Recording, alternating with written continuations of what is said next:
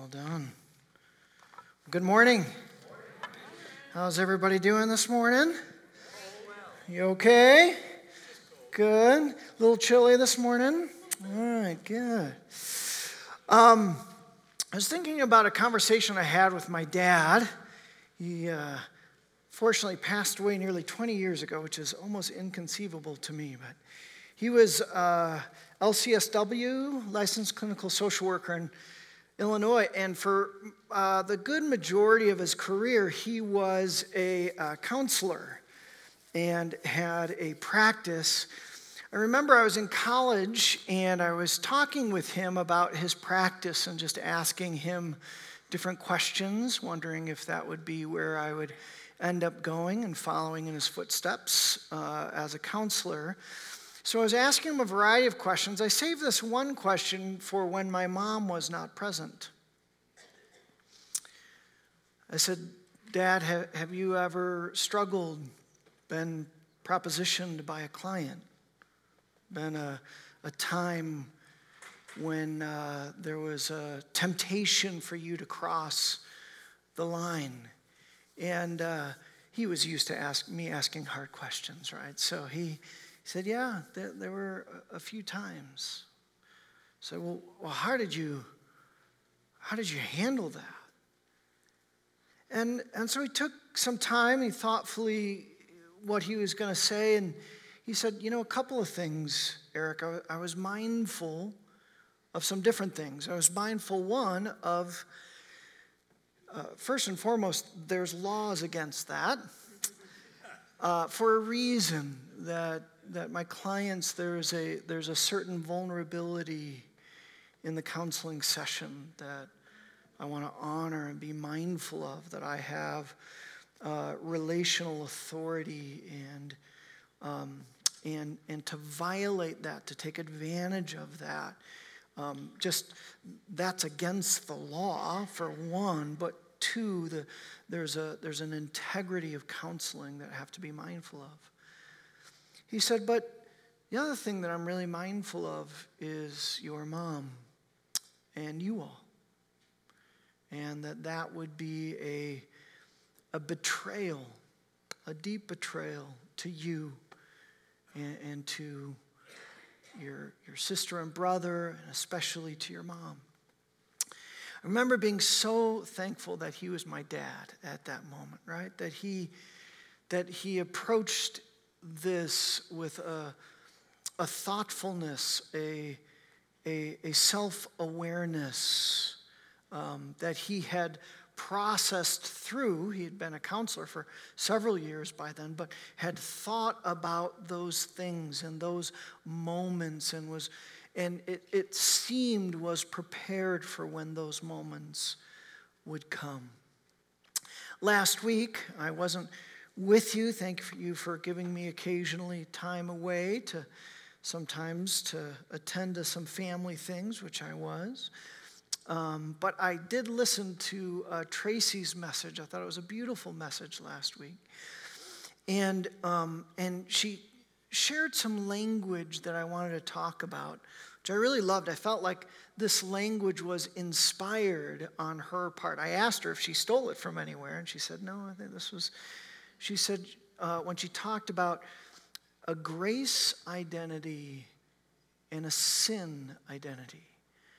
I thought that was so beautiful, that, that phrase. And, and even if you weren't here last week, um, you, you can kind of know what that phrase is about, right? That, that, that sense of, of grace identity, that who God has formed us to be. He's made us all in His image and His likeness. And as we choose to follow His ways, that, that we become, we're learning, right? We're, we're learning that we're not becoming less human, we're becoming fully alive to his glory, honor, and praise.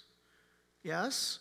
That, that we live into that sense of grace identity. And I was thinking about my dad in that moment in such a beautiful way. There was, there was a choice that he had to make uh, apparently a couple of times when he had to choose to live into to being fully who, God had created him to be, to live into that grace identity and choose the path of integrity and morality and right, to, to honor his relationship with God, honor his relationship with his wife and us kids. But then there's the other side. We don't really need explanation of that sin identity, do we? Right? That that's a opportunity that we can make, that we can choose. In those moments of integrity, we can choose to say, yeah, I'm not going to do it God's way. I'm going to do it my own way. In fact, ooh, I, yeah, this is enticing. This I like. And choose that. And, and therefore, we're learning, right? Then we're diminishing our humanity. We're not living into the likeness and the image of God in which we were created for, in which Jesus died on the cross for us to live into. This morning, we are going to look at an instance of a life, in the life of a saint. In fact, he is perhaps my favorite saint in the Old Testament. I love his story. I've been I've been challenged and renewed by his story. Um, and sometimes I meditate on his life. In fact, I meditate on some from his life. He wrote so many of the Psalms. Right? But this morning we're going to look at where his humanity was diminished, where, where he chose to live into his sin identity rather than his grace identity. Some of you know who I'm talking about? King David, the man after God's own heart. This should be good, right? No this was the time that he makes a bad choice. This is the time. And, friends, I think that we can learn tremendously from this saint, this, this godly man after God's own heart, when he makes a choice for a sin identity. And it can be a warning to us. In fact, we're not going to, if you would turn way back with me, if you've brought your Bibles into 2 Samuel, and he falls. Many of you know the story in chapter 11 of 2 Samuel uh, when he sins and chooses to um, uh, invite a married woman, Bathsheba, into his bed. Um, we're actually going to read that and meditate on chapter 11 next week. This week, we're going to go one chapter forward in chapter 12 because David is going to be confronted in this chapter. And I think there's something in the confrontation that God wants to teach us this morning in this moment. So, for, for those of you, many of you know the story of David and Bathsheba. Let's just recap, unfortunately, a little bit. So, we'll, uh, he is. Uh, he is walking around. Apparently, he can't sleep, and he's He's walking around the top of his palace and he sees beautiful woman, Bathsheba, and he sends someone to find out about her, and he finds out that she is married. And unfortunately, that was the moment that he should have made a right decision. But he invites her or brings her into his bed. He sleeps with her, sends her home, but you know, he thinks, I'm doing all right. He's the king, right? Problem, she gets pregnant. The problem is, she's married. Her husband is off at war. Uriah, he's fighting for his king, who just slept with his wife. And uh, he's going to come back and he's going to know that he didn't sleep with Bathsheba. So she's in trouble. So he brings Uriah. He tries to get him drunk. It sounds like I'm making it up, but no, this is in scripture. Tries to get him to sleep with his wife, but Uriah is such a stand up guy, he will not sleep with his wife while his fellow warriors are on the field. He is a man of integrity. So David, man after God's own heart, decides to fix it. He sends Uriah back to the battlefield and tells his commander in chief, Joab, to make sure Uriah is killed on the battlefield, which he is. David sends word to Bathsheba, I fixed it. And in fact, it works out really good for David. Now she's a widow. Now he can marry her. So she, you know, he gives some time for mourning and then brings her in, marries her. Now he's got a new beautiful wife and he's got a son, right? To carry on. So David, I would imagine, is feeling pretty good about himself because he fixed it. At the end of chapter 11, there's a, a, a verse of scripture that kind of serves as a warning. It says, But the thing David had done displeased the Lord. I think if there was like a overlay with the piano, this would have been the moment that it went dun dun dun dun. Right? He it's coming. David was feeling like he fixed it. He's the king, after all. But the Lord was watching. And we pick up the story in chapter 12, verse 1 says, The Lord sent Nathan to David, who was a prophet. When he came to him, he said, There were two men. He tells him a story, a parable in the Old Testament. There were two men in a certain town, one rich and the other poor. The rich man had very large number of sheep and cattle, but the poor man had nothing except one little ewe lamb he had bought.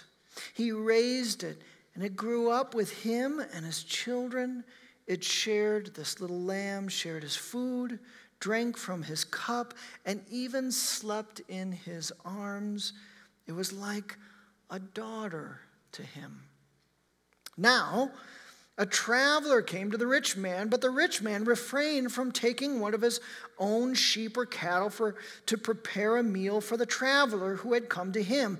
Instead, he took the ewe lamb that belonged to the poor man and prepared it for the one who had come to him. Verse 5 David hearing this story, burned with anger against the man and said to Nathan, As surely as the Lord lives, the man who did this must die. He must pay for that lamb four times over because he did such a thing and had no pity. That's right, David. Yeah. Then Nathan said to David, You are the man. Not in a good way, he said that. In a really bad way, he said, You the man. This is what the Lord, the God of Israel, said. Hear the Lord's heart in these words. I anointed you king over Israel. I delivered you from the hand of Saul. I gave your master's house to you and your master's wives into your arms. I gave you all Israel and Judah. It's the part that gets me. And if all this had been too little, I would have given you even more. Why did you despise the word of the Lord? By doing what is evil in his eyes. I think that's Nathan himself. King, my king. Why did you despise the word, the truth, the law, the way? Why did you despise God Himself. You struck down Uriah the Hittite with the sword and took his wife to be your own. You killed him with the sword of the Ammonites. Now, therefore, the sword will never depart from your house because you despised me and took the wife of Uriah the Hittite to be your own. I would encourage you to read the rest of the story. Let's just pause for a moment to pray. So, Lord, help us to hear what you're saying. What are you saying to us, each individually? What are you saying to us as a church, Lord? Lord, would you use. Uh, the meditations of my heart. Help them not to get in the way, but to join your voice in our hearts and souls. In your name we pray. Amen. In rereading the story, one of the things that, that strikes me, maybe the, the primary thing that struck me in the story, and perhaps why I wanted to meditate on it this morning, is how unaware David was to Nathan and what was going on. I mean, this was this would have been obviously months or a, a, little bit, maybe even a year after he had fixed things right. But he seems to be walking like you would think he would have a sense uh, of guilt, a, a sense that, that his conscience would have been revealed. But we don't hear any of that, right? We don't hear the sense of he saw Nathan the prophet in his court. He wasn't like, ooh, uh oh, This is, yeah, God's pro. No, none of that, right? He's like, Nathan, how are you? I mean, he doesn't say that, but there's just no sense uh, of this conscience. And as I, as Nathan was going through the story, I was thinking that maybe David would go, oh, uh oh, rich guy, poor guy, took the. La- see where he's going. But none of that. He is just clueless, right? He's, he, he doesn't see that. Finally, Nathan has to say, David, you are the man, right? He's, he, he, David is, he, there's this, this spiritual deadness or blindness to him that Nathan, maybe that's why Nathan has to share a parable to get past that blindness, to bring him into the moment, to realize, to get David to realize the depth of his sin and what he has done. That there is a not only a lack of an awareness, but maybe even the, the sense of, uh, of self deception.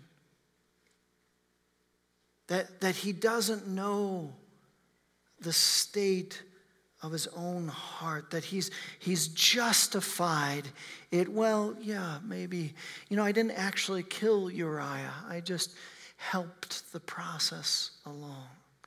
Well, apparently, yeah, I, now she's my wife, and this is a good thing. Now I have another heir. Right? Whatever he told himself, there's this measure of self deception and unfortunately, I feel like this can be a profound lesson for us that we can fall into these moments, especially when we're trying to justify sin, that we allow ourselves to be self deceived and it's a lesson for us. I have a good friend, a sacred friend named Mark, and his phrase was always this sin makes you stupid. And I think he's right. There's an element when we start to compromise, when we start to sin, when we start to live into that sense of that sin identity, we begin to lie to ourselves and others we begin to allow the, the self deception of the soul to press in. I was thinking of all the ways that David seems unaware.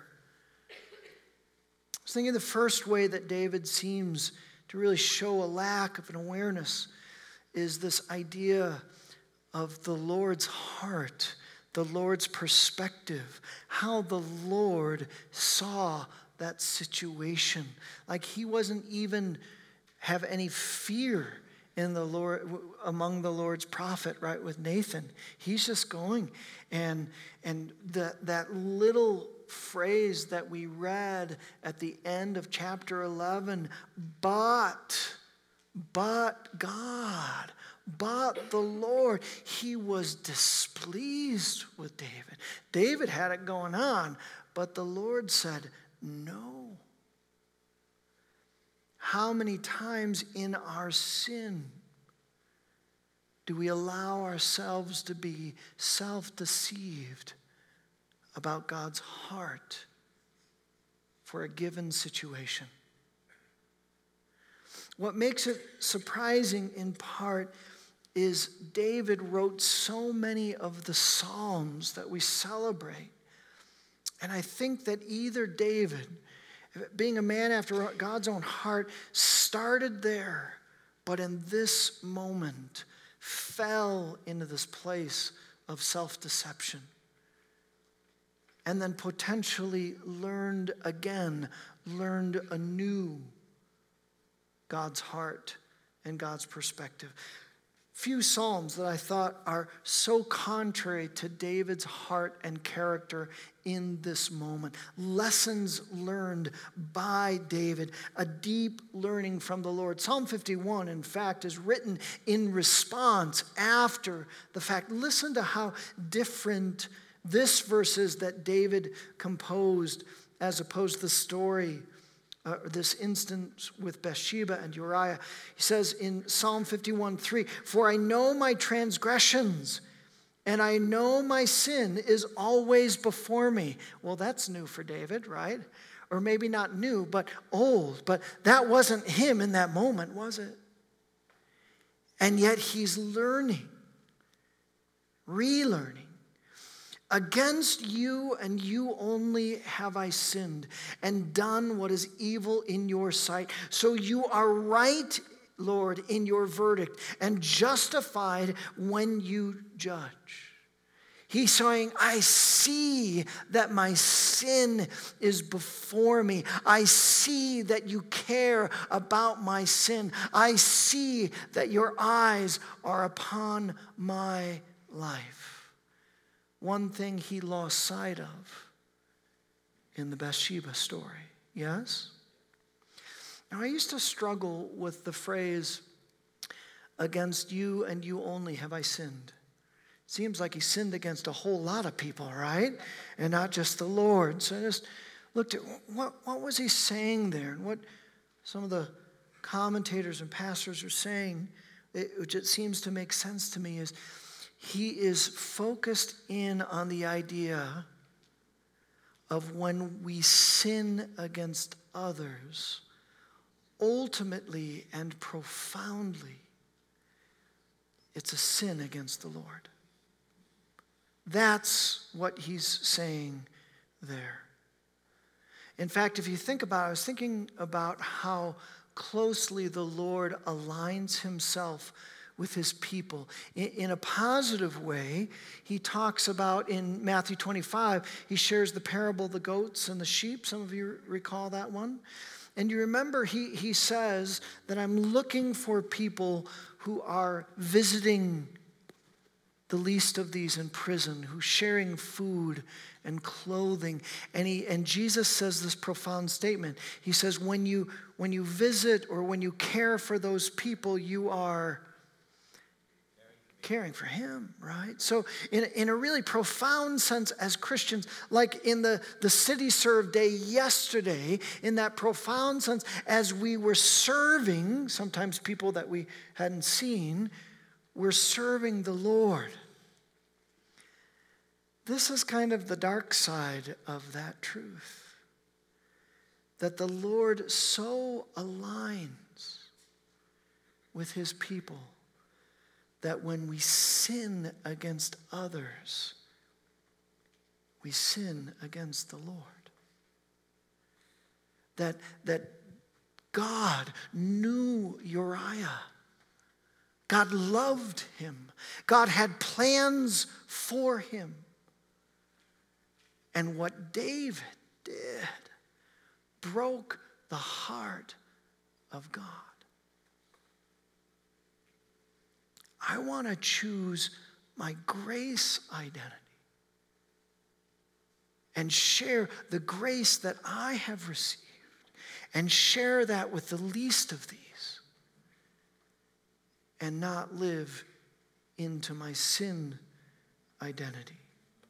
I've been reading a, a, Catholic author, and he was talking about a holistic faith that's mindful of both personal integrity as well as service and social justice issues. And he was, he was challenging one person, it was a nun, who was all about personal integrity, but her life was not meaningfully connected to the brokenness of the world. And he says, that's not enough. Yes, focus on your own relationship with God, but allow yourself to care and be connected with others. He was also challenging a person outside of the church who was dialed into social justice issues. And he, and he leveraged his life for so many of the social justice, but he had no sense of that personal integrity. He was challenging that person, and the, and the guy said, he said, with all the, the ails, ailments in the world, do you think God really cares about who I sleep with? And the priest said, Yeah. He cares about both. He invites us to live with integrity in the, in the quiet moments, in the silent moments and then calls us to serve and love and live his grace for the least of. David, in that moment, was unaware of the Lord's displeasure with his life. A second area that I, I, feel David was really unaware of was, was the, at least I would say it like this, the potential of his own sin sick soul. That, that he was not living. We'll talk a little bit more uh, about that um, next week. But Psalm 51 5, he says this, which is, which is very different. He says, Surely I was sinful at birth, sinful from the time my mother conceived me. I think this is a key aspect of self awareness, that we are mindful of those moments that no matter how long that we've journeyed with the Lord, no matter how, uh, how much good that we've established, no matter what position we hold in the house of God, that the potential for sin is still there. That, that's not part of being human, that's part of the human fallen condition, right? I guess it is part of being human, but as we stand now, that that human fallen condition is there, no matter who we are and how long we've been journeying with the Lord. I don't know if you'll connect with this. I was hoping perhaps you, I was thinking of a video clip that if we watch it afresh, you, will recognize the video clip, but, but do it in, in uh, the, the context of what we're talking about in a spiritual context. Take the physical application and be mindful of the spiritual application. See if, see if this works. It's, it's from Apollo 13. All right. Uh, we got a couple of housekeeping procedures for you. We'd like you to roll right to 060 and know your rates. Roger that. Rolling right. Zero six zero.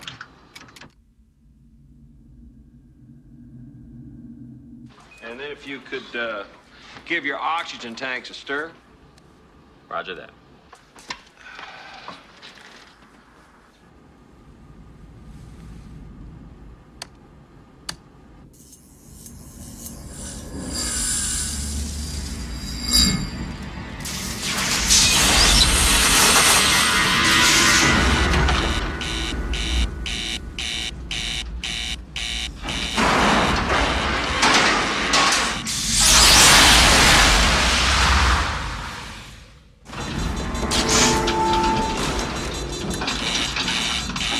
Got a problem here.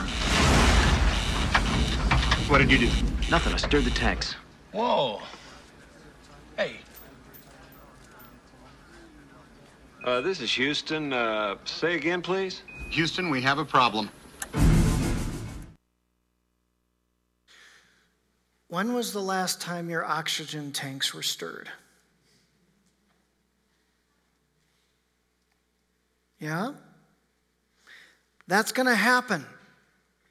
It doesn't matter who you are, there's going to be a stirring of our oxygen tanks. Doesn't matter how, I had a good friend who's a pastor, and he, we were sharing some accountability, and he was saying, Boy, I really thought I had this lust thing down, and I failed. Right? He, and I was like, Yeah, I don't know if we fully ever don't have in, for whatever sin, whether it's, whether it's lust, whether it's uh, sexual, whether it's uh, gossip, whether it's bitterness, whatever that is, there's that moment that we're being mindful. When he saw Bathsheba bathing, his oxygen tanks were stirred, right? Too bad one of his attendants shouldn't have, didn't say, Jerusalem, we have a problem. Let's not send someone to see if she's married or not, right? In that, in that moment, there's moments in David's life where you see him handle those moments in such a beautiful way when it seems like, for example, Saul, his, his the one who is persecuting him, the one who's trying to take his life, and he's right there available for David to strike down, and his men are saying, Yes, God has orchestrated that. And he said, Uh uh-uh. uh No that's not God's way. His oxygen tanks were turned in a different way. But he had the insight to say, No, I, I'm not going to live out of what's right before me. I'm going to live out of the grace of God that I know is true, the truth of God. So I would say an important part of Jesus' teaching continually is he continues to say, be mindful of what is going on here. When all the religious leaders were so focused on, on the outward things, what we eat and what we drink, and who we uh, associate with, and who we're close to, and the cleansing. And he says, Listen, that's the wrong way, Mark 7. What comes out of a person is what defiles them. For, it is from within, out of a person's heart, that the evil thoughts come sexual morality, theft, murder, adultery, greed, malice, deceit, lewdness, envy, slander, arrogance, and folly. All these evil come from inside and defile a person. He's saying, be mindful of the inside. That's where it begins. That's when the oxygen tanks are stirred. And then you say, okay, I'm not going to simply respond to what's before me. Another author talks about spirituality simply this says there's a fire within. And you can use that fire and that passion for good or for evil. And he defines spirituality by simply disciplining that fire within. Talk more about that next week. David was cl- clueless or blind. I know this was after David had learned that this lesson. But whether he got tired or lazy or sloppy, he let his guard down. Let us take the lesson from David's life. Let us be mindful of the state of our own soul. And finally, this awareness, unaware of the consequences of his own sin. I think there's a temptation out there that that we believe that if we escape the consequences of this world, we escape all consequences. And the Lord says, No, no, no, there, there's more.